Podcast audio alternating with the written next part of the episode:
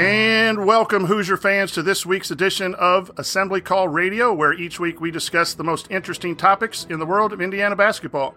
This is our 176th edition of Assembly Call Radio, and it is our 631st episode overall of the Assembly Call recorded on the evening of Thursday, July 2nd, 2020. I'm your host, uh, Brian Tonsoni. And let's begin this edition of the Assembly Call, how we begin every edition of the Assembly Call, and that is with our Hoosier Proud banner moment. And Indiana is the national champion. When it comes down, Indiana will be champion. Smart takes the shot. Oh, the Hoosiers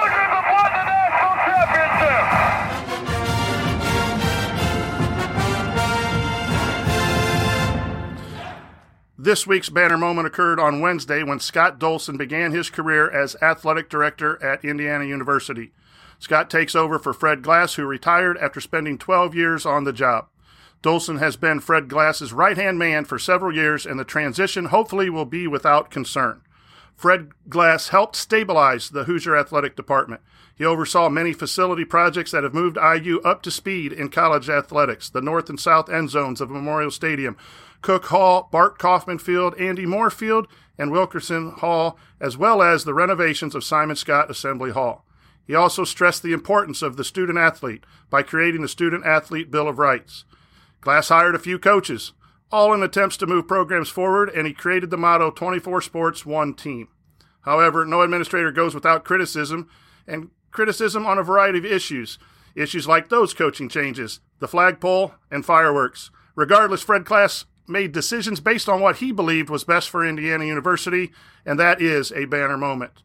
Fred Glass has left his role as athletic director, but Indiana University will forever be impacted by his work. He left Indiana athletics in better shape than when he began, so f- thanks, Fred.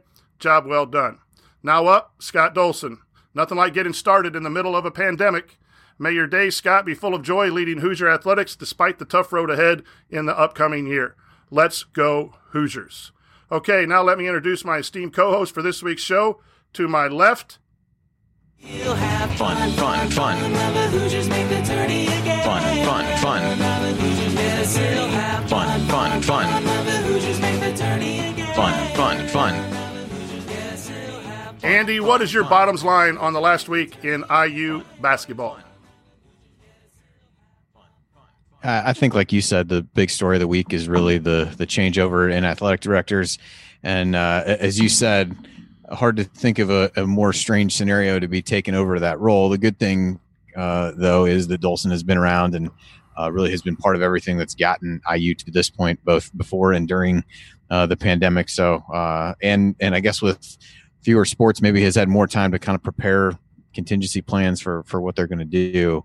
Uh, so that's really you, you, know from an IU overall standpoint the the big news. And as you said, we certainly uh, wish Scott the best and and should be a smooth transition for somebody who's been around glass for so long. And really from a basketball perspective. Um, it seems like most everybody's on campus at this point. I think Khristian Lander is the only exception uh, to that as of now. So uh, things continue to creep slowly forward to the what we hope will be a season uh, at some point. But a lot of unknowns, a lot of things will happen uh, between now and then. But the guys getting uh, on campus and uh, and and starting some of the voluntary workouts, those those kinds of things uh, in the near future will uh, you know hopefully hopefully will be a good a good sign of what's to come and, and what we all hope will be a an actual football season, an actual basketball season, all those kinds of things, and we'll just kind of see how it goes from there.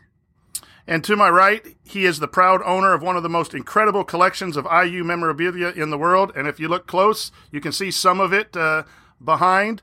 Chris Williams, aka IU Artifacts. Chris, how are you feeling about the IU off season thus far? Well, it's you know it was a positive note when we heard that uh, you know none of the players or staff had tested positive uh, a little over a week ago hoping that trend continues. Uh, it'll be kind of interesting to see how the pandemic affects, obviously, not only IU, but all the teams in terms of off-season development. Um, cautiously optimistic about the season, but um, you know, I, there's been a lot of different uh, scenarios thrown around about what could happen with college basketball this year. Really, you know, with college football. But uh, you know, one of the more interesting things I heard that's been kind of thrown around, and I and Rick Pitino was one that tweeted about it was just having an in conference season where you're only playing conference foes and you're starting in January. Um, it was an interesting thing, but I think overall there's so many variables that are at play that we don't know what's going to happen. Um, and I think that we can just hope for the best. And I know that, um, you, you, know, the athletic department's writing their medical staff first and foremost on making decisions that are going to affect not only this, all athletes in all sports, but obviously with basketball. Um, but uh, we'll see where it goes. I mean, the, the fact that everybody's here, the fact that you know I know Lander's coming soon, but the fact that everybody's here and they're starting the development, preparing for the season is is exciting, and uh, hopefully we'll be we'll be in Assembly Hall to some capacity this season we can we can hope that we get back there as soon as possible. And uh, you know, controversial or not, we can do our part by wearing masks uh, when we can't social distance. So consider that uh, one for health, uh, and the second uh, to maybe get the the sports that we love back uh, as quickly as possible. So here's what we're going to talk about this week. there's a few Hoosier headlines. The main segment will be our Jerome Hunter player preview, and then we'll end this episode with your questions. All that coming up this week on the Assembly Call Radio. Uh, but before we get to all of that, uh, a quick announcement. Please continue to support our friends at Homefield at homefieldapparel.com um, backslash assembly 20. Uh, you, you could use that as a promo code.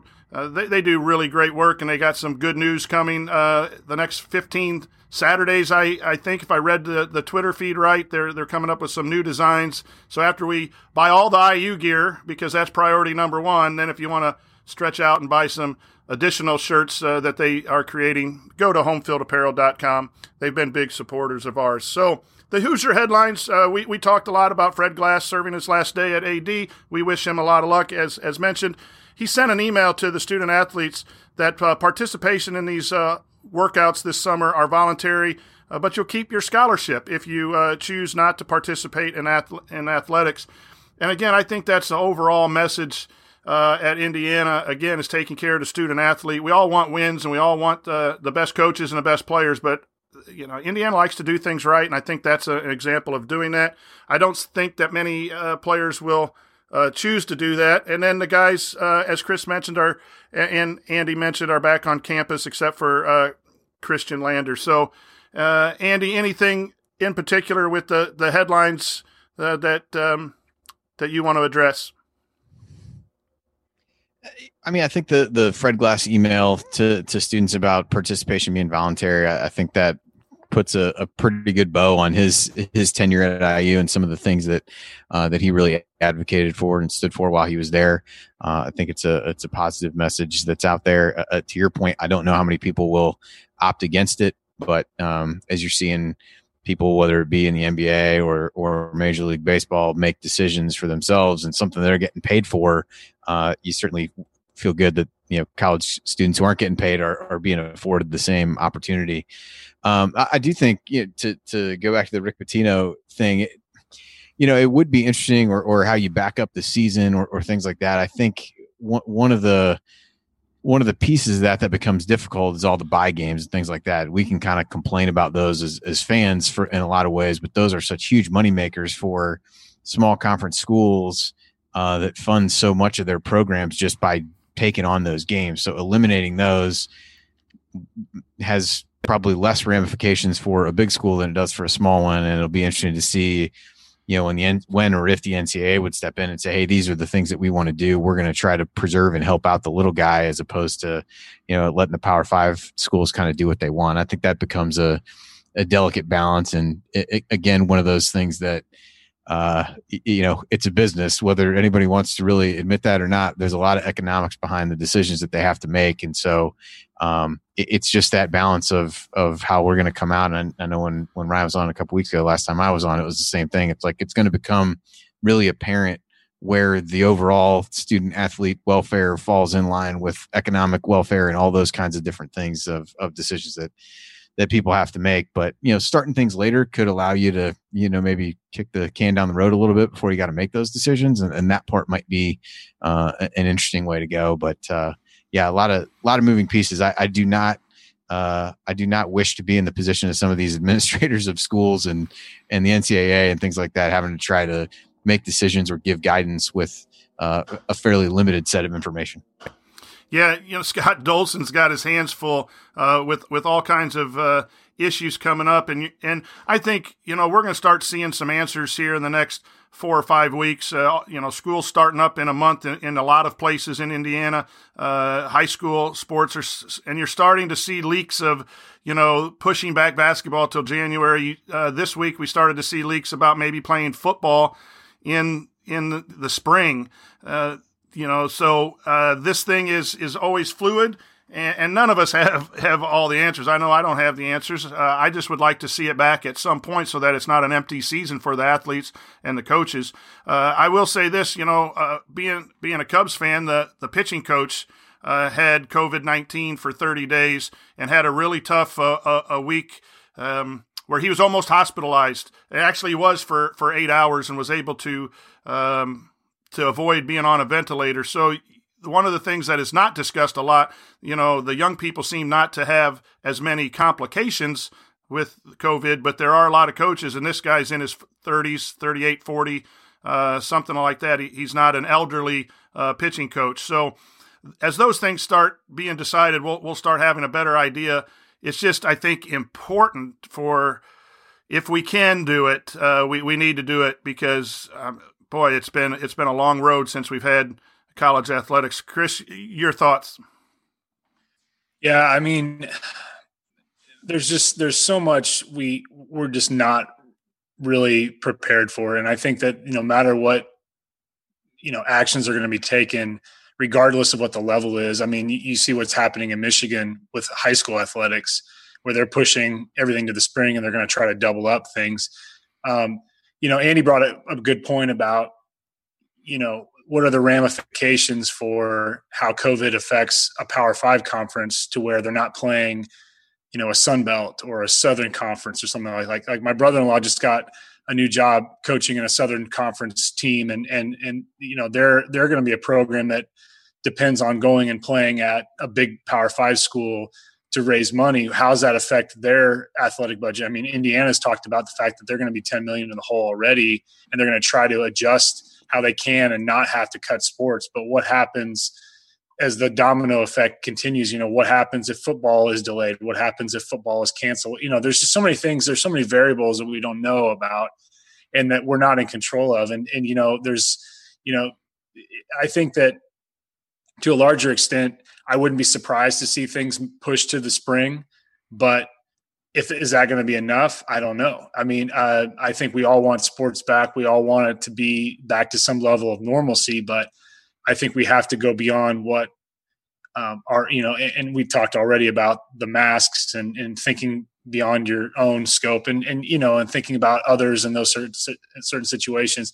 I just think that to me um, you know there's a, so many so many things uncertain would, would a conference season be enough would would that even be possible still under the circumstances? I mean, geographically with the Big Ten, you know, it's not as a tight knit travel area as it used to be. Obviously, with the co- the teams on the East Coast, there's just so many things in play, and I think that hopefully we get some more an- we get some answers um, in the next couple weeks. I think it's really going to be indicative to see how many programs are are going to be dealt with tremendously high positive rates. I think that's going to have a big effect. And we've seen some programs that have had some, but um, that I think is just you know it could be just the very beginning, and we we could be in for a long haul, but we don't know. I think, you know, we have to accept, obviously, that there will be some people contracting COVID. I think the issue is we, we don't want teams to have that big breakout because if you're in the middle of a season uh, and you have a big breakout, then what happens to the game that weekend? And, and then the other thing that's not talked about a lot is yes, I think young people will uh, not have as many complications long but they will have some recovery issues. So it's not just the standard 10 day quarantine, 14, and you're back to being a high level college athlete. That, that depending on the severity of it, uh, there could be uh, some time to get back in shape. Um, but the two things, and I'll ask. I'll say this uh, first. My son said this. Could you imagine IU football at noon, getting in the parking lot at seven, tailgating, IU football at noon, IU baseball at four, and then IU basketball at eight? Uh, or nine o'clock in the evening. That would be a, a, a trifecta. So while this is crazy and it's driving us sports fans, I, I appreciate my son Brent for being optimistic because that would be the ultimate tailgate triple header. Uh, and again, as, as if it comes back, I'd rather have it when scheduled, um, starting up here in September. But if not, I'd at least like to have it all in the spring and just have an incredible spring if we're all healthy and back to a lot more normal times. And and then Andy, my thought was this: if it is the Rick Pitino plan and you start in January and only have conference, what's that do for us bracketologists?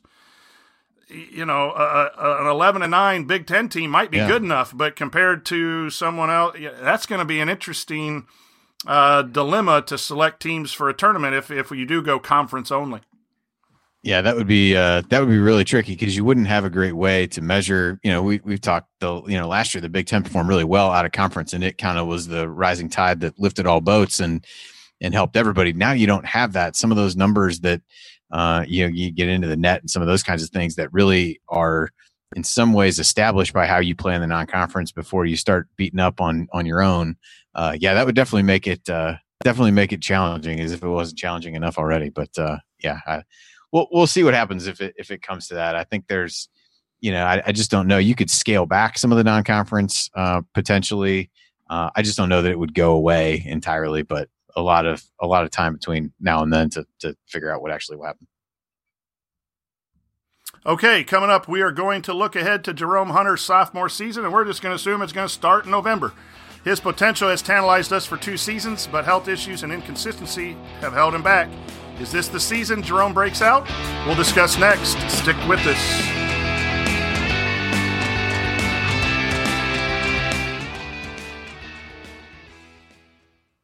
The news on flavored e cigs talks a lot about the technology and teen use, but parents need to know more about the dangers of nicotine. So know this 1. Nicotine is one of the most toxic of all poisons. 2. Kids are more at risk for developing addiction. 3. A nicotine addiction can make it easier for kids to get addicted to other drugs. So even when it tastes like candy, nicotine is brain poison. Go to flavorshookkids.org for more. Sticky notes, email alerts, a string around your finger.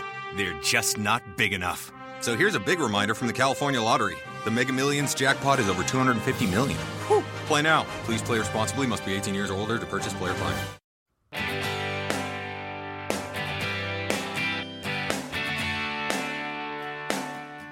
Hi, this is AJ Moye. What's the only thing better than upsetting Duke in the Sweet 16? Celebrating it with friends afterwards.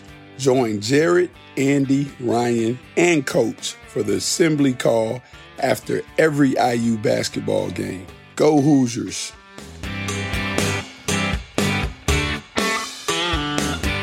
Welcome back to the Assembly Call. You can find all of our content at our website, assemblycall.com.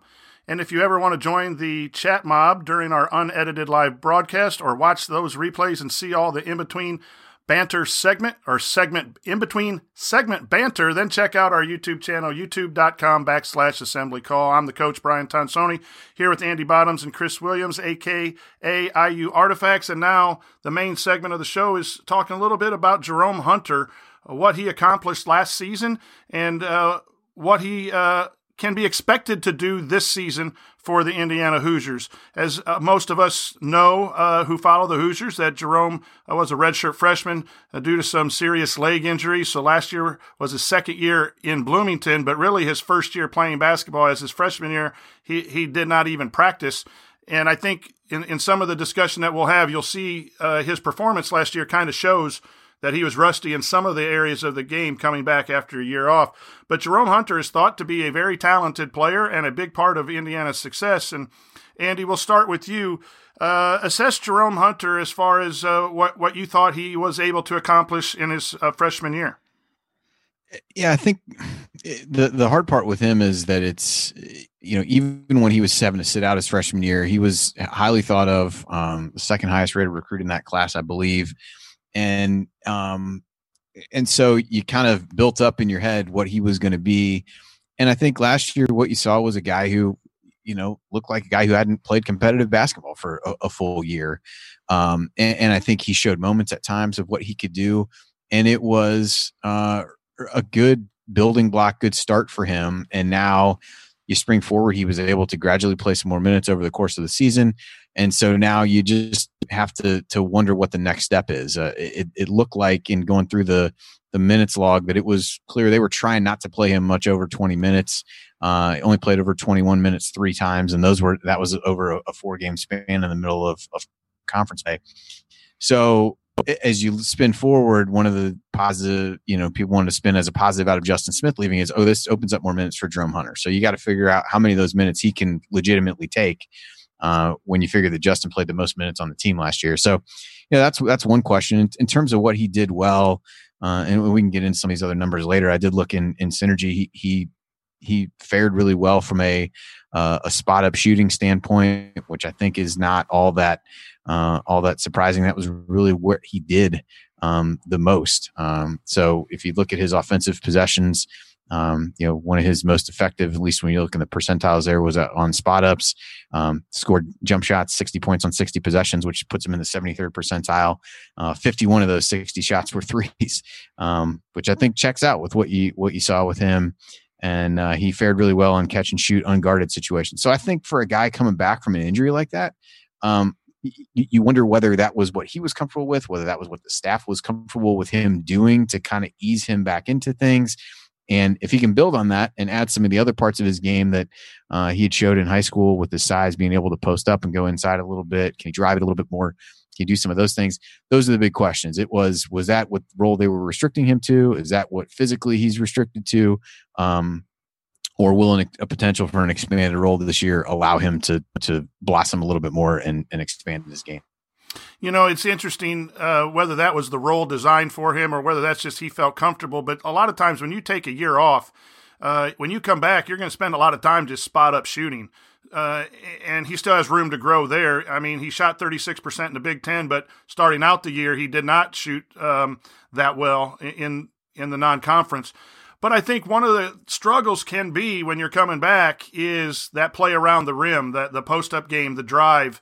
Uh, he was able to get some hustle points, um, you know, some putbacks, which was nice to see too, because that those are always free points, and that shows his hustle and his desire. I would really like to see him add that that that dribble game, that bounce game. Uh, but his stats last year, that was his weakest part of his game. And that, I think, is probably just because he's got to get used to the speed of the game without practicing that whole year. It's not a redshirt year where you get to practice and learn that speed.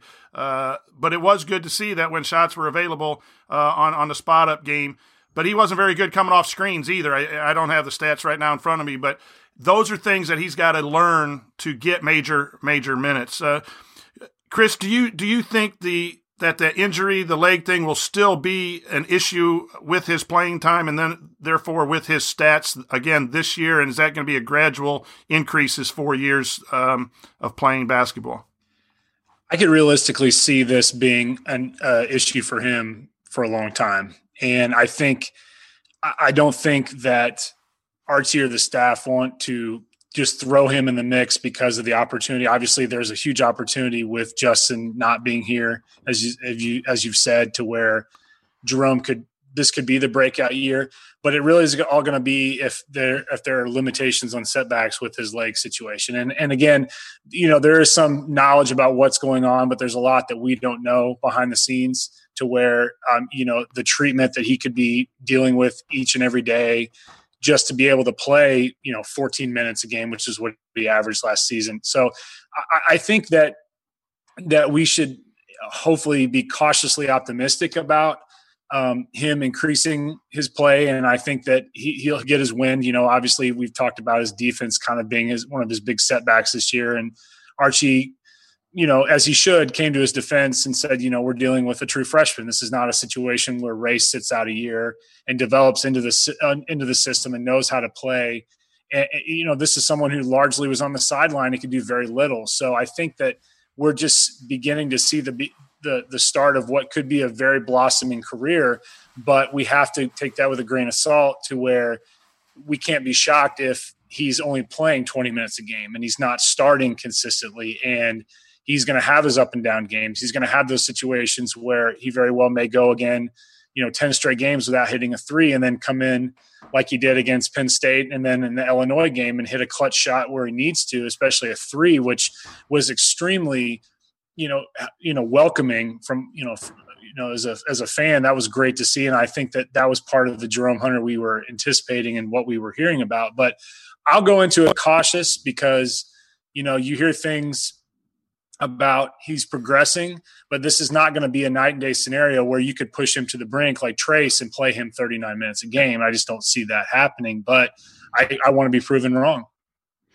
Yeah, I, th- I, think the other thing when you you start, you know, what you guys had, had talked about with him, and and you know, it's a it's a leg situation. He he's not a guy who gets a ton of lift on his jumper, um, which I think is fine. Shoots it with confidence. Really was even when he was missing.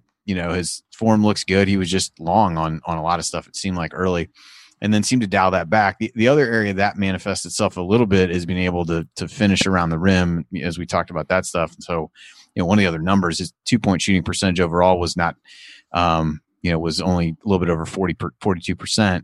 But in Big Ten play, he was seven of 22 on twos. And then the way that KenPom does it against tier A competition, he was five of 15. Tier A and B, he was eight out of 20. So struggled to finish inside. Some of that is just being able to get, I think, the lift that he may have been accustomed to. And I think that's why this season becomes important because you start to see like how much is the jump. I think as as you guys both said, you'll see progression in some way from a health perspective as he gets more used to dealing with his situation and things like that. But um, if it's a small incremental jump, then you're probably going to get small incremental jumps from there. If you get a bigger jump, um, and he and he starts to look more like the guy that he he was in high school and doing some of those things, then um, I, I think you get really excited about it. But even if he really dials it in, continues to improve his three point shot, he can be valuable on the team as a floor spacer it just is a, a matter of everybody who's projecting great things for the team with Justin Smith gone and all those kinds of things is counting a lot on Jerome Hunter taking a big jump from where he was last year is to maybe just a incremental jump as he gets healthier and um, you know gets closer to what he was. So that's really a big question mark that none of us are in any position to answer, but it'll uh, it'll it'll go a long way toward deciding you know kind of how the season swings for IU one way or the other. Andy, you mentioned confidence. Uh, we we saw that last year. You know, he wasn't very hesitant to shoot, and he would shoot as soon as he he came in. And in, the clip that that we saw on uh, social media, I like to see the clips of the guys playing. It, it was, uh, you know, in the church, and you don't know what the competition was or how intense the play was, but he did look like he was playing smooth and fluid, uh, and and looking for shots, and that has to translate to the college practice floor and the college game when you're being scouted and that's a whole different thing than just summer pickup. But at least he was being able to to take shots uh, and some spin moves. He struggled in the stats that you shared in, in, our run sheet he struggled both offensively and defensively on the move. Uh, now he did he did have some good stats coming off the the pick and roll i believe if i, I saw those stats right but getting to the rim uh, and, and the post those are things that he he can get some more points and help this team more, score more by just making that average uh, from those that were were weak. He also struggled guarding the bounce, and that is something that he's got again got to find that speed. That's a freshman thing, and that's a freshman also a freshman thing with a, a guy who is trying to figure out his body after taking a year off. And you know, we, we all want Jerome Hunter to be the Jerome Hunter that we believe he can be immediately that had to be a mental thing as well, coming back with as serious as injury as it was uh, of taking hits and, and being able to move laterally. So he's got to be able to move better with the basketball. He's going to have to be better to move his feet defensively, especially guarding threes that can really attack the rim in order to get more minutes. I think that's the that's the desire for me for Jerome Hunter. But when you have a guy with an attitude, a scorer's mentality, and I think Jerome has a scorer's mentality uh, and and hopefully in a, a, one within the scope of the offense, not a heat check one like we've seen from some players uh, that have donned the uniform recently.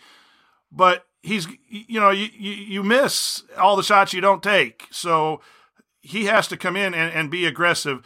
But I do think we need to be cautious, as Chris said, with what does that mean? You know, he got 14 minutes in, in the Big Ten, 13 something overall. I do see that pushing 20 and if he's healthy and if he's playing well, that could go above 20. but we also have some depth. And one thing I want to ask you guys about is rhythm. One of the things um, that I think is really hard to understand is when players get eight to 14 minutes, it's hard to get into a rhythm to have effective field goal percentage. We all want the subs to shoot 45% from three, and we want them to shoot 50 from two. Uh, but they're coming into the game and there are different scenarios. And so you don't get into the flow as much. And, you know, I think 20 minutes or above gets a player into the flow. You're playing 10 minutes a half at least. So if he's healthy and can play that, I think you'll see those stats go up simply from getting into a rhythm on game night. Chris, your thoughts about uh, his minutes and, and, and rhythm and his improvement?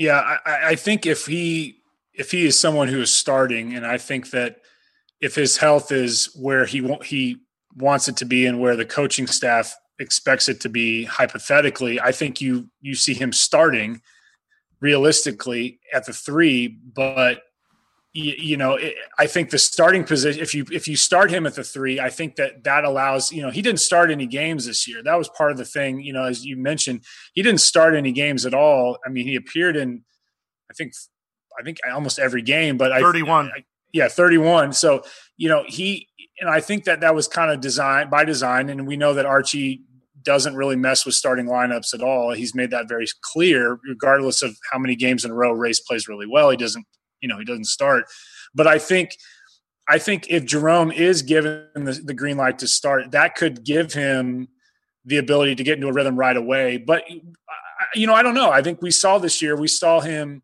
in scenarios where he came in and he wasn't being productive and Archie benched him. And then he came in and he would hit a clutch shot when he was needed and he stayed in the game to the brink of where he could play physically. So I think for him with Jerome, I think I think he has the confidence. I think he's not afraid to shoot. I think he's been given the, you know, the green light as they say it to to be someone to go in and and and be offensively aggressive. But to me, I think for a lot for him, he's hungry to to crack the starting lineup, and he wants to be in that position if his health is right. You know, to be in that that three position where he's going to be the offensive scorer to kind of counter, you know, balance what what Trayce is going to do, and you know, you know, it's it'll be interesting to see how that dynamic is in with Trayce and with Khristian. If if Khristian you know comes in and whatever his you know he may not start obviously with with Rob if, if Rob's healthy and all that. But I just think that there's so many dynamics with this team going in. There's so many lineups that you could put in realistically. I, I want to see Jerome on the floor as much as possible in that because I think he brings so much to it athletically. You know and I think that he's going to get his steps going to get quicker on defense but I, I think that confidence is going to be there. But I think – you know he needs to be in that position where if he's given the the green light to be the starter he's got to embrace that and and take it on uh, take it full on. Andy do you uh, foresee a, a, scenario where he's not a starter?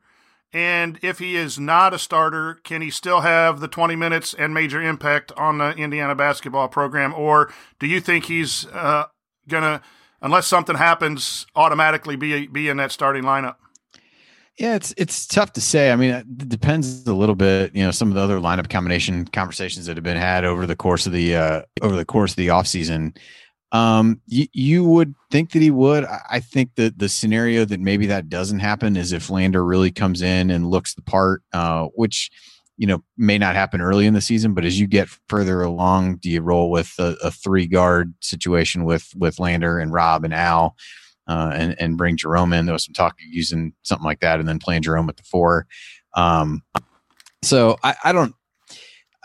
I think that the challenge for him becomes you, you mentioned the the the rhythm component. It was interesting. I was looking back while you were you were talking about that. I mean, three of his five highest scoring games were the ones that that he played the most minutes in, uh, where he was able to get into a little bit of rhythm. And th- they were good scoring games against the you know decent competition. You know, twelve points against Maryland, ten points against Purdue nine points against Ohio State. You know, those were games that he played a lot, was able to potentially get into a little bit of a, a rhythm, um, helped on the boards in each of those games. And so th- there's probably some truth to that. I think it just is a matter of if you start him, how many minutes a game do you get out of him? I I, I would be hesitant to say he's going to be able to jump up and even give you 30 minutes a game. That that may feel like a stretch, but um, I think if he shoots it well and, and can move a little bit better, um, you know, than he did last year. I think there's every reason to put him in the starting lineup. He gives you offense. He gives you floor spacing if he's knocking down threes. Um, there's a lot of good things that he brings to the table on a team that at times has been offensively challenged, and and I think that's why he was looked at so much even the year that he was out. Is like this is a guy who could you know put the ball in the basket uh, as a high school player, and and you wanted to see some of that, and it was something the team needed. Um, and the other thing I that I I, I remembered as we were talking about him is he was a guy that Archie really talked about as rarely having been around somebody who loved basketball as much as Jerome did. And and you think about you know having that essentially taken away from him for a year and some of that pressure he's putting on himself to come back and trying to make up for lost time. I think we joked about that in some of those early games, and he scored a decent number of points in some of the early non-conference games because it was just like I'm back out here. I'm going to get some shots up. I'm going to, uh, and those games were good for for him in that scenario, just to get his his legs under him and uh, and do some things like that. So yeah, I do think there's a some truth to, you know, how much is he, how much was he trying to make up for lost time versus you know this year can he settle into an actual role that's going to be more consistent? And I think he he almost has to uh, if this team's going to be able to uh, you know perform in the way that we all hope that they will. I'm with Chris. I want to see him on the floor as much as he possibly can be. I think he is a, a key component with with his ability, but he's going to have to be able to guard because when he went in and didn't guard, you know Archie doesn't have too much patience for that, and that's when his minutes got a little bit uh, lower, and, and I think he'll figure that out, and I think he can be a good defender. My question is, can he be used at the four? Can he defend the four in situations where you want to go real small? But I can foresee uh, a situation where Jerome is heavily um, necessary for Indiana to be successful and yet still come off the bench. If you do go a three guard lineup with Rob and Lander, and then you have Durham as a senior who you want to honor as a starter. The other thing that you can do is monitor his minutes. You could probably get eight to nine minutes a half, and that's 16 to 18. And then if he's going hot, then you could play him down the stretch and get to his 20, 22 uh, minutes. And maybe that's an offensive boost to come in uh, against the team's uh, the opponent's substitution as well and give him an opportunity to to boost the offense there. So there's a scenario where he doesn't start, but Jerome's one of the better players, and I would like to see him start personally as a fan, but I, I am bracing myself because of the health issue and the leg issue that you want Jerome Hunter for four years. Uh, you don't want him just for two years and, and, and use him when you have some other players, especially some freshmen coming in that can get some spot minutes behind him uh, as needed. Uh, Chris, do you see him just playing the three? Do you think he can play some four? And, and do you think that's a, a spot he can be successful in, or, or are you concerned about him at the four? I'm still I'm concerned about him defensively, and that could very well be just the fact that he, you know, the limitations of minutes and the fact that he was a freshman last year. You know, you're going to see that even the best player is going to struggle defensively. I think stretch out he could play the four, but my concern is that his the physicality of someone who who's a four could really just take advantage of that. I mean, there's a lot of really athletic, quick big fours in the Big Ten that I could see Jerome struggling with. Um, but I could also see a situation where if he's physically capable, I you could just run and gun somebody out of the building with that small lineup and him playing the four. So I think it's it's possible. I'd like to see him kind of mold into that three more, but I wouldn't be surprised if Archie gets a little creative with the, with the lineups to see to see that four position being a possibility and maybe Trey sliding over to the five. I don't know, I, or you know whatever the case may be. Um, the big question mark for me is defense, and, and I think that if you're if if you go against the wrong matchup in the wrong situation, your opponent's going to expose. You know they're going to take advantage of that, and that could be the big difference in the ball game. Yeah, I think that the defensive part of that is is interesting. On the one hand, I I think if you if you take the the non numbers approach to it, I would have some of the same concerns as you. Is does he does he struggle to keep guys off the glass? Some of the you know more explosive, uh, athletically you know fours in the league.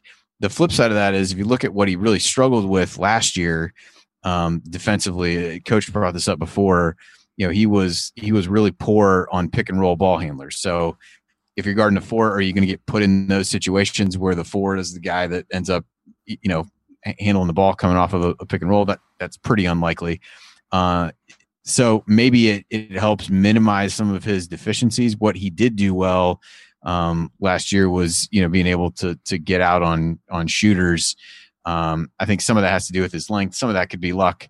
Um, you know, who, who really who really knows? But it, it might be able to mask a little bit of what he struggled with defensively if he's not getting back more of his lateral quickness and things like that. But I think I tend to fall a little bit more on yeah, maybe you could experiment with that a few minutes a game.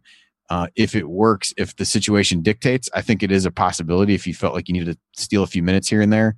Um, but I don't know that it's something they'd be able to really embrace for long periods of time. Uh, if you did that, I think that would be that would seem to suggest that your guard play is really strong.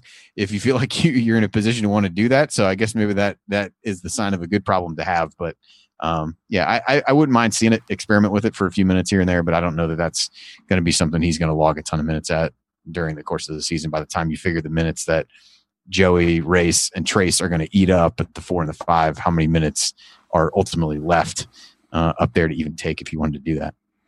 In the uh, manner of our friend Jay Horry, I, to end this segment, just a over under question here, a couple of them real quick.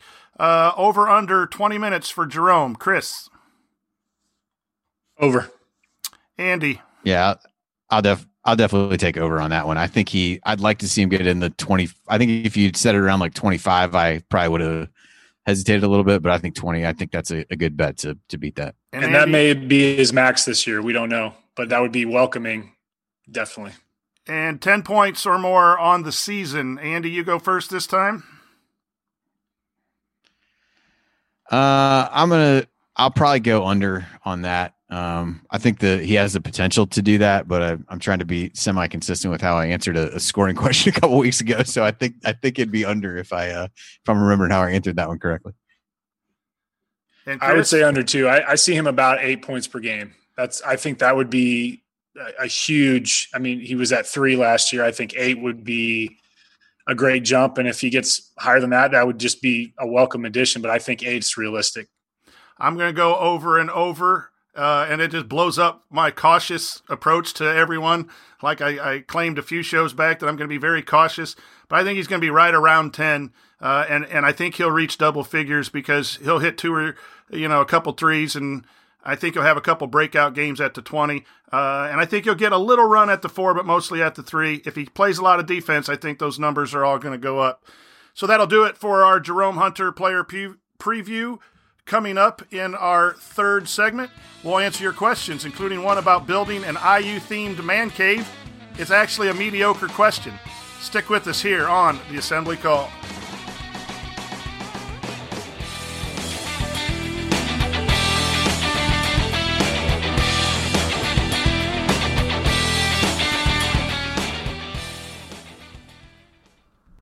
The news on flavored e cigs talks a lot about the technology and teen use, but parents need to know more about the dangers of nicotine.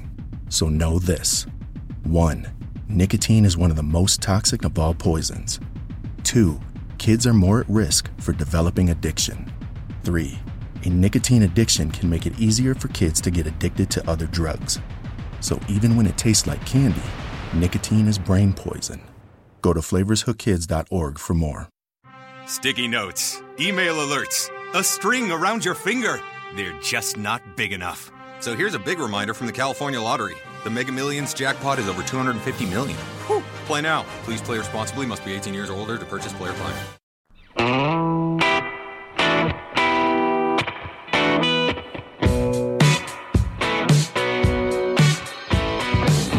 This is Nick Zeisloft. I never miss an open three, and I never miss an episode of The Assembly Call. Welcome back to The Assembly Call. I'm the coach Brian Tonsoni here with Andy Bottoms and Chris Williams, aka IU Artifacts. Remember, you need to be subscribed to our email newsletter. We send out a weekly IU news roundup even during the off season and after every game. We send out a detailed post game analysis. Just text IU to 66866 or go to assemblycall.com. That's IU to 66866 or go to assemblycall.com. It's now time for our mailbag. All questions were submitted via our private IU basketball discussion community at assemblycall.com backslash community. And our first question is a mediocre one. It's not that good, but it's not that bad. It's Jay's mediocre question. JS, uh, let's say you're building an IU themed basement or bar. What IU memorabilia, lore, picture, etc. would be the centerpiece of your project? You only get to choose one piece, picture, etc., and we'll send it to the guru of artifacts, Chris Williams. I, for some reason, struggled with this. Um, to me, it's going to have to be like a game used jersey. Like if you could get a Calbert Cheaney game used jersey or a Scott May game used game used jersey, I think that would be an obvious one. But I think one picture, I, I like the picture. I'm going to go the picture path. They're, the best photo I've ever seen IU basketball is the 76 team. Uh, it's the black and white photo. They're all in their their suits and their trench coats, and it looks like Quinn Buckner's holding a, a like a screwdriver about to kick somebody's ass. That's my that would be like a big panel like on your wall. That just screams like cool, and that would be an amazing talking point if you could. So that would be my pick. Probably Man, I can't I can't believe you said that. I had I have that picture pulled up because that's what I was that's what I was gonna say. It was from 1975, walking through New York uh, December of 1975, yeah. where they were uh, walking through there. Yeah, I think that would be a good one just from a, a badass perspective. I would be I would be remiss uh, if Jerod were here. He would, uh, without a doubt, say the Cheaney needs one sign. So um, it's right we'll, up there. Yeah, we'll throw we'll throw that one. Uh, we'll throw that one in there as well. But yeah, if it was if it was something player related, it would be uh, it would be a, a, something with Calbert for me. I've tried to find that photo. It's an AP photo and you have to order it through them and they want like $150 and i said fine i will pay $150 and I, i've emailed them like five times and they won't get back to me because i want to get a copy of that photo yeah. But, yeah Jerod wants the actual actually said been a record many times he wants the actual sign yeah. uh, I, I, is, I, mean i'm talking about the yeah. 70 the 76 one. Oh yeah, the 76 yeah, one? yeah yeah. Yeah that would be crazy. Oh that'd be a good time to point out and then uh, coach i'll let you jump in. Uh, chris has started a new video series so he had the first one up uh, this week kind of going through some of his pieces of memorabilia. So would encourage everybody to uh, go to IU Artifacts on Twitter, and the, the, link to the first one is up there. So looking forward to what uh, what other stuff will go. I think if you did it, uh, not that you're doing it every day, but I think if you did it every day, I'm not sure how many years you'd go before you ran out, but uh, you know, just something to think Two about. to three days a week is what I'm thinking, just so I don't kill myself. But yeah, it's go. it's going to be nice. It'll be exciting. I, I would do the uh, Collin Hartman game worn shorts that uh, somehow appeared in my basement would be my centerpiece. Uh, no, I would do a, a game worn jersey, maybe on a mannequin. You know, like I, I know my buddy has down there in the basement. Um, the other picture that I might do is the uh, 87 championship with Alford and the guys with the, the fist raised after the championship. But you need a good picture and you need several pieces of uh, memorabilia. I can't wait to get down to IU Artifacts basement. He's he built a new house and you can see the background. Uh, he kind of gave me a tour uh, a little bit ahead of time. Uh, it's just a fantastic place and, and I appreciate uh, what, what Chris does. So, so that's um, the mediocre question. Jay, um, from Twitter, uh, just the letter J, known at Big Red Machine Twitter handle. I hope we got that right. His question is, what is everyone's favorite niche feature of Assembly Hall? His was when the banners start to sway when the noise is amped up at Assembly Hall. Guys, your thoughts on the uh, the favorite niche of Assembly Hall? Chris, uh, it's weird but when you enter Assembly Hall on the south side, which was the entrance we used to go in for years, you'd open the exterior door and this be this huge hit of air hitting you in the face every time. That to me gave me chills from the very first game I was there, and it still gives me chills every single time. And I don't know what it's just the way that the HVAC in the building works. And I don't know if it's still as potent now because they've redesigned stuff, but that to me is still the coolest thing. It's a very strange thing. It's not like the you know the the banners it's not about the you know the fact that you're sitting almost on top of the players. That's to me is still the most interesting and kind of uh, uh, you know abnormally absurd thing about assembly hall but i love it. And like i said i look forward to it every single time i go in there. I, I didn't come up with a great answer to this one immediately. I don't know that this was somewhat a sign of of maybe a, a, a not great feature of the place, but um, before they had changed out the scoreboards and and if you sat in the last couple rows of the main level, which I had tickets for as at times as a student, you couldn't actually see the scoreboard. And so if one of the games we were really close to the wall and you could see where people had taken like a pen or something and were essentially keeping score on the wall of the game to keep track of what was going on. So uh, not not coming from a great place in terms of uh, of aesthetics, but it was just something that I remember about that, which is no longer an issue given the scoreboard and everything else, but uh, uh, just kind of a weird uh, quote unquote feature of it, I guess. For, for me, in, in facilities I like, it's walking through the tunnels to get your first sight of the court or the or the baseball field. So, you know, walking through, uh, it's tight. You see the ushers there, and then you take the step down, hopefully instead of up. Um, but then you see that court and that white centerpiece of Assembly Hall, the state of Indiana, is is is really good. We have uh, real quick, uh, Chad Schwarzkopf. We got about maybe thirty seconds each. Which IU basketball alumni would you like to address the team? Real quick, Chris. I like the suggestion of Eric Gordon. Relevancy, doing great things in the NBA. He loves the fact that he played at Indiana. He's a true Hoosier, and he would let the players know what it means to play for the, the team on the uniform. And Andy? Yeah, I yeah, I think from a relevancy standpoint, that would be a good one. Um, I mean, anytime you can have some of the 76 guys come back, though, I think that would be good. A Quinn Buckner, somebody like that. That's it. We're done. No more questions.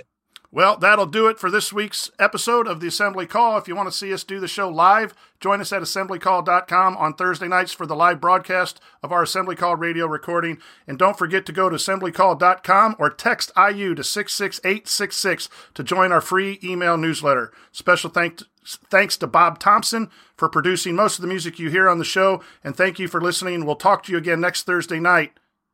Until then, take it from me, Jordan Hulls. Keep your elbow in and your eyes on the rim. And go Hoosiers. Thank everybody for coming out. All right, I got to get out of here, folks. Thank you. And that's a wrap. And just as it came to a close, there's uh, people are shooting off fireworks here outside of my house. So must have been pleased with how things went. Joel's mentioning of Chuck Crabb is is obviously a good one. You know, yes. When he uh, says Ohio yeah. and Iowa, I mean, I just I sophomore, sophomore. sophomore. I was, you beat me to that. Maria, Ohio. yeah, uh, he's the man.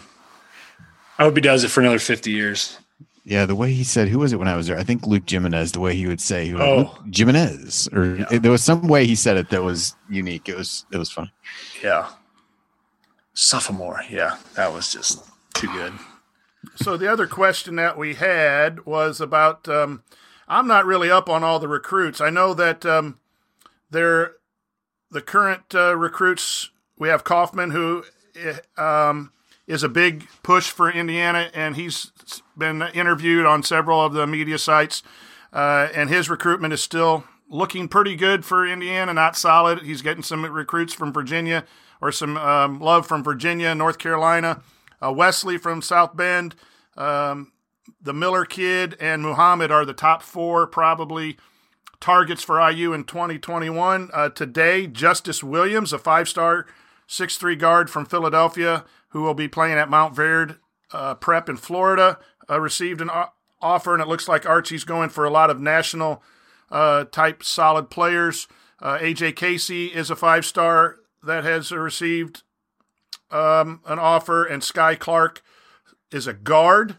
AJ Casey is a forward. And then a couple Indiana, state of Indiana, 2022, Jalen Washington, I believe, is coming off an injury. He's a six-eight forward. And um, Deontay Davis, uh, whose brother, I believe, is playing at Louisville or, or going to Louisville. His dad is now the coach at Warren Central. Uh, those are the two Indiana offers uh, that I could find. And there's a point guard, Bruce Thornton. Um, there's a conversation, I think, on Inside the Hall today with Bruce Thornton. I haven't had a chance to read that yet. Uh, I don't know a whole lot about who I would prefer on that. I, I trust Archie to. Uh, it seems like Archie likes to get in on some top talent uh, in case they want to come here to uh, sprinkle in with those get old guys and those Indiana guys. Uh, and it looks like uh, right now there's a a player at every position.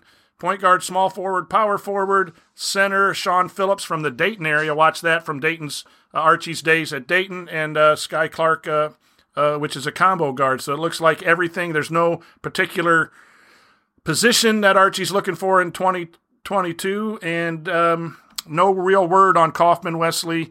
those guys um, when when they choose to to make a decision.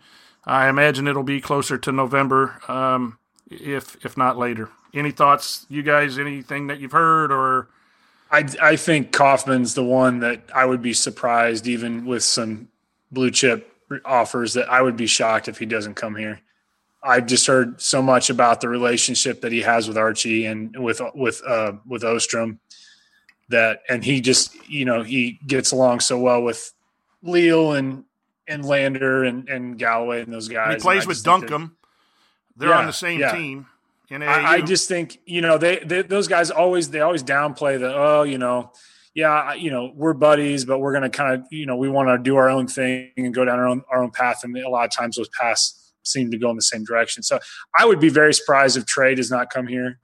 Um, but th- th- that's the strongest indicator I've heard just because Indiana's been in from the very get go and they've shown that they want him bad. So you know I'm not I wouldn't be surprised at all but who knows. I've been pleasantly surprised that the Wesley uh, recruit is still going on. I was concerned that that might drop off a little bit, especially with you know South Bend and you know I know nothing, but you put these together as a know nothing fan from afar. That Damezi was from up there. That you know, not a bad report from Damezi, but here's a kid from South Bend went down to Indiana, didn't get any run.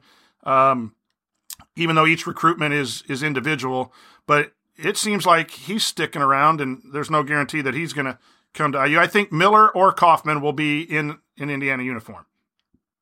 I think Kaufman first, but if he doesn't come, then then Miller uh, six nine coaches. You know the dad played The Miller Florida thing's and- intriguing. Yeah. I don't really know if they can both play. That was a question someone asked at some point. Can they both play? Are they both power forwards, or can one slide? That's that's to the small forward. Yeah, I, I don't think. I think they're two of the same. But The- you know that whole thing with Miller leaving, you know, stepping down and all that. I, I that just threw a whole new scenario into his rec- in you know his boys recruitment. But I I don't know. I think I would rather have Kaufman over Miller. But I mean, I've seen Mil- the highlight reels for for Miller. Holy moly, that boy can play. I mean, he's really Here's good. They're here's the both really good. It's just going to be hard. from afar, uh, again, I usually start paying attention when it gets close to November and and and those things, or when someone's down to the final three. Archie's been in a lot of finals. Uh, and he's not necessarily getting them. The big kid from Milwaukee didn't get, and, and then this kid who went to Villanova, Patterson, he didn't get. But he must be doing a good job to get these kids from Philadelphia and, and out of state who are five stars to to at least get Indiana to the top three and not be dismissed early. So, you know, I Isn't don't think Bruiser the one that's mainly handling East Coast? Probably. still? Is that yeah? I would imagine so. Yeah. Yeah. And I know nothing about 2022. I know the Jalen Washington guy, I think, had a knee sur- knee injury uh, this season um, from Gary West. Um, and I know that the the young man's uh, the Davis guy. His dad was at uh, he played at Lawrence Central for two years, and his dad got the head coaching job at Warren Central. So he'll be playing at Warren Central next year. And he does have a brother or family member that just got recruited to Louisville, and I don't know if that's going to be a an issue or not. And I don't know any of the other 2022 Indiana. Yeah, say that's that's too far out. That's too far out for me. I uh, I heard somebody give the analogy once that as you get older, it's like the things you're interested in is like a or that you have time for is like a bonsai tree, and you gradually like pare it back. I think recruiting has has been one that I've I've pared back over the course of time. So That's a good way of describing it. Absolutely. I forget what I forget what context it was given in, but I was like, yeah, that is uh that definitely is an apt one where you can only find time for so many other things, and there's some things that got to go, and that that definitely ones that far out are too hard to speculate. I try to keep up on more the ones that are at least potentially imminent for for something to happen, but I would I would echo what you guys said about those. Yeah, my interest in in exercising has fallen off the bonsai tree.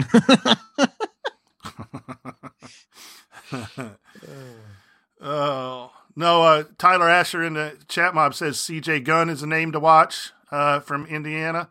And for everyone listening, they are starting up. They have been playing the last couple weeks. Coaches aren't allowed to go. They are doing some live streaming. I don't know if that's a, a free thing or a purchase thing, but if you are, unlike Andy and I, and want to really watch recruiting, you can tune into an AAU game on your computer. Um, that sounds exercising sounds a little more exciting to me than watching an AAU game, but that's just from a high school basketball coach.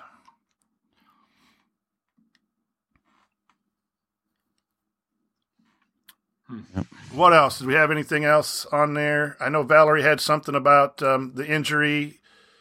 It seems like a, she mentioned something about how um, there seems to be a lot more issues um, with young people that are similar to what uh, Jerome and Duran have gone through. So thanks, Valerie, for sending that in. Yeah, I haven't. Uh, I didn't. I haven't listened to the hysterics interview with Duran this week. Have either of you guys had a chance to do I that have yet? not. Yeah, I, was gonna say I haven't. I haven't either. Without traveling anywhere, one, my job is when I do go to work, it's 30 seconds from my house. I don't have any drive time. I guess I could listen because I'm not doing much in staying at home and not going out and doing things. You can listen for three hours now, but I, I haven't found. I listened to Coach Roberts one, of course. as as you'd expect. As you'd expect.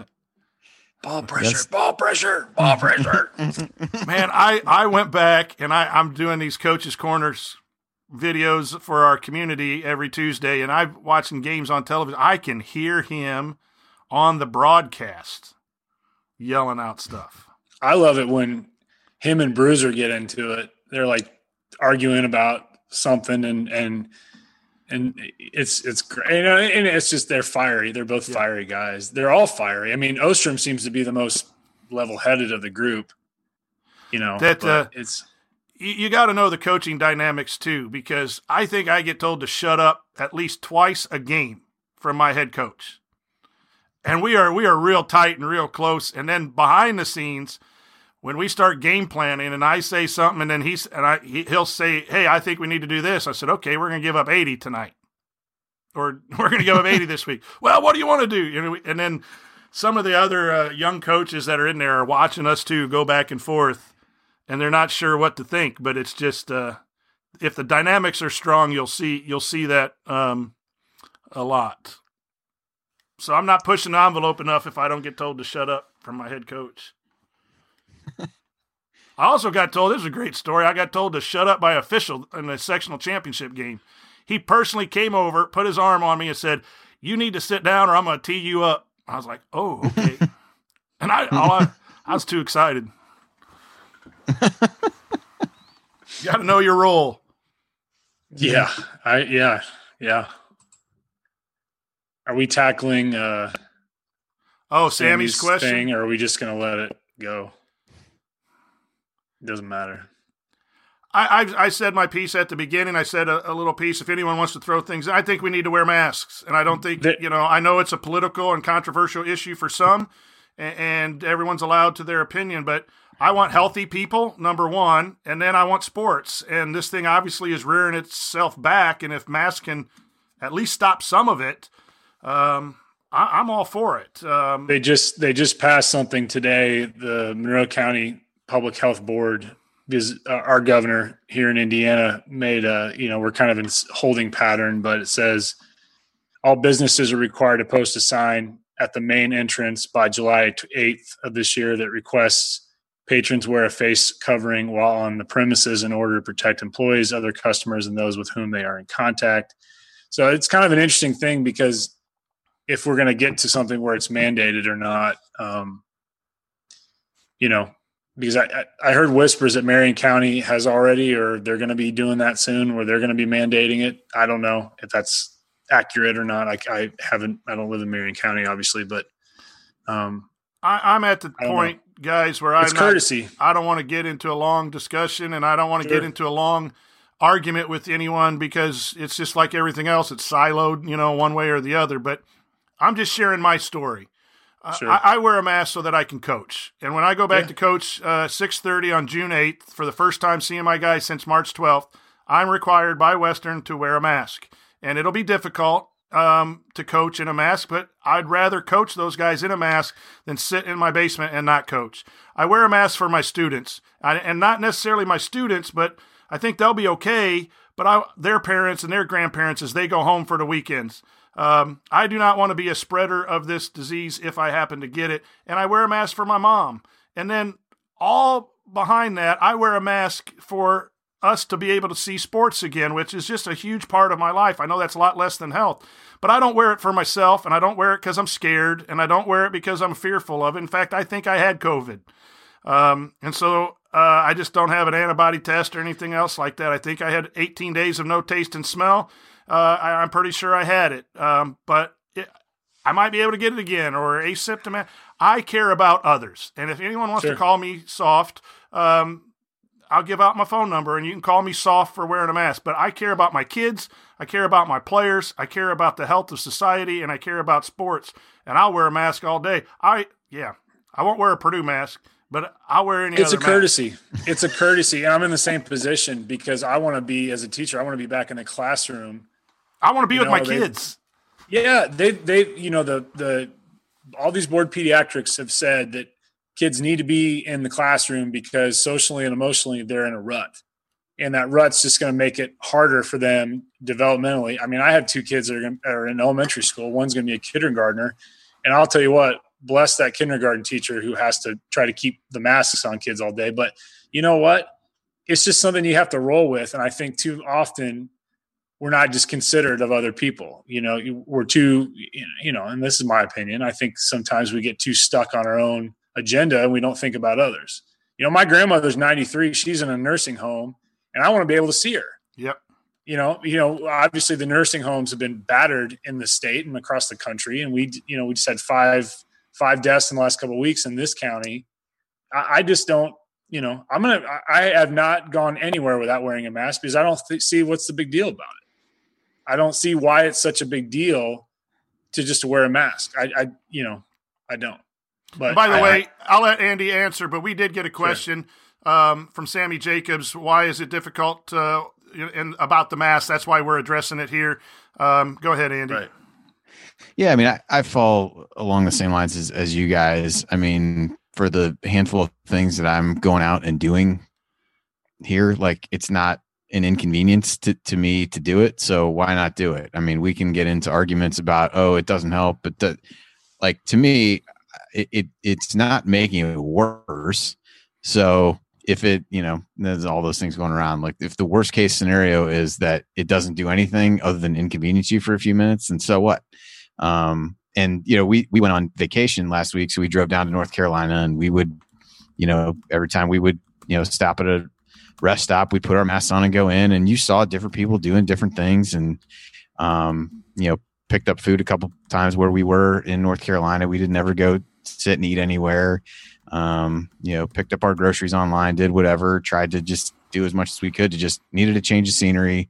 We'll kind of hang out together here. People were considered on the beach where they weren't on top of there and and doing whatever. And it like I didn't have any worse of a time. I didn't have any struggles doing it. And um to me it's yeah you're you're thinking about other people and it just it's just kind of funny because you'll sit and kind of watch different you know people go in and out of places and who who's wearing them and who's not it just runs the gamut of of you know everybody wants to point out like oh it's these this group of people isn't doing it this group of people is like it's not you know it's just people's choice and i i respect that but i just don't think it's enough of an inconvenience to really make a big deal for anybody. And i think it's interesting that you're starting to see a ton of leagues teams schools whatever kind of appeal to the sports aspect of it to to kind of bring this back to you know why we're here and what we're talking about is there's been a ton of that stuff I, I you will, know, I either on social media and- or different places like you know wear one of these so that we can have this. And it's like you know i don't know if it's just a case of like trying to appeal to a different part of people who are like well i didn't see it this way and i didn't want to do it before but you know for people saying hey if this helps me get an nfl season like that might be enough like that might seem crazy to us that that's what it takes to do it, but I you know, I, I, will you know, applaud. You know, um, people can piece together probably where I sit politically by following me on Twitter and everything, but I will applaud our governor here and, and also your governor, Andy. I think that they've tried to do the right things at a slow pace, despite probably both of them being Republican governors getting a lot of pressure uh, to do different. I, I just been really impressed with those two guys and what they're they're doing. And and Holcomb really took a big risk in slowing down the the, the advance here from July 4th in, in our state. And then the the signs that he is holding up that I wear a mask for. Again, maybe we could argue whether it's too late or not, but. again, it, it's not political to me. It's it's just about others. Um, I, I, was raised that way by uh, my mom and my dad, and I'm proud to to care about others. It, you know, I will wear a mask every day I'm at school and every day I practice, and you know, I think I look better actually. So, I, I you know, the coaching thing is interesting because if people don't want to listen to politicians, they can maybe listen to coaches because I think we all want sports. We all need that level of normalcy back. We're all sick of watching the same reruns of, you know, SEC basketball from the 80s, which is god awful anyway. So it's just, you know, we don't want to watch that stuff. So it's, it is, it is, it to me, you know, in my opinion, is it's sad that we have to debate it. I respect people's disagreements on it, but if you want to get back to it, and if you're not going to listen to a politician, listen to your beloved coach. Listen to the your football coach that you want to see on the sideline in the fall to some capacity and be in the stands to some capacity because you know I that you know I'm going to stop there. All right, where do we go from there? Who we talking about next week? We got we have Armaan done. We have Jerome done. Do we know who we're talking about next? Chat mob, who you want to talk about next week? Coach Roberts. I guess we got. I'm trying to think who else is left. Oh, pressure! There you go. Oh, pressure! I could. Oh, he's great. Have we done Trayce yet? We haven't done Trayce. Have we done Trayce yet, or do we Trayce largely is do changing it by numbers. Did you guys know that? Yep. by uh by class? Maybe. I don't, yeah, I don't. I'm trying to think of what we've done. Trayce might be. Hey, maybe it would be up next. We do don't know. need to get did see Jay. he's- We need. He's do changing need to because get of Jay Lander, to right? pop on here and talk about cooking. He he showed he was planning on cooking a lot of brisket and stuff this weekend. Made me hungry. I can't make it He down and to his house Galen on are just Friday. Galen. Galen got everybody going with the the sale at Kroger. He's he's, he's good about that, and he, you know he's he's got. The, I think it's a black. Jay will know what it's called. It's like a Blackstone or something. Just like it's like if you go to an old diner, it's like the grill that they. uh, It's I, I saw it at his house the other day. It's amazing. You know, Galen's got all the great gadgets for. That's why he's such a good. He smokes meats great. uh, You know, I mean, I mean. Galen goes to Kroger, tweets out the sale, and then I see Jay goes to Kroger. Who else went to Kroger? Zach Osterman went to Kroger. Probably sold out by you know two thirty. All the brisket. I, I I don't know how to do that, and I'd be worried I'd spend that money and then ruin it. it's it's it's all about patience and timing. You know, I I, I you know I commend. Jay says they got all the meats. Yeah, and that's you know They cleared out Kroger.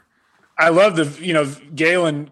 You know he chronicles all the all the meats. Uh, You have to have so much patience, and you have to have so much diligence to to monitor meat. I think one time last fall, Galen was up at like three o'clock in the morning monitoring the temperature of something, and I was like, "That's dedication right there." You know, it's just you know Megan's getting a little feisty. Megan's says, Megan couldn't find any meat at. Kroger's. We we are in now. We're at the true after dark. I'm pretty sure the We're spare arguing about were on sale, groceries. too. Yeah. She got shrimp though. So all right, fellas, thank you very much. Um, Thanks for having me, guys. Hey, good thanks for coming on, conversation. Thanks, chat mob, for Sticky notes, email alerts, a string around your finger. They're just not big enough. So here's a big reminder from the California Lottery. The Mega Millions jackpot is over 250 million. Whew. Play now. Please play responsibly. Must be 18 years or older to purchase player fine.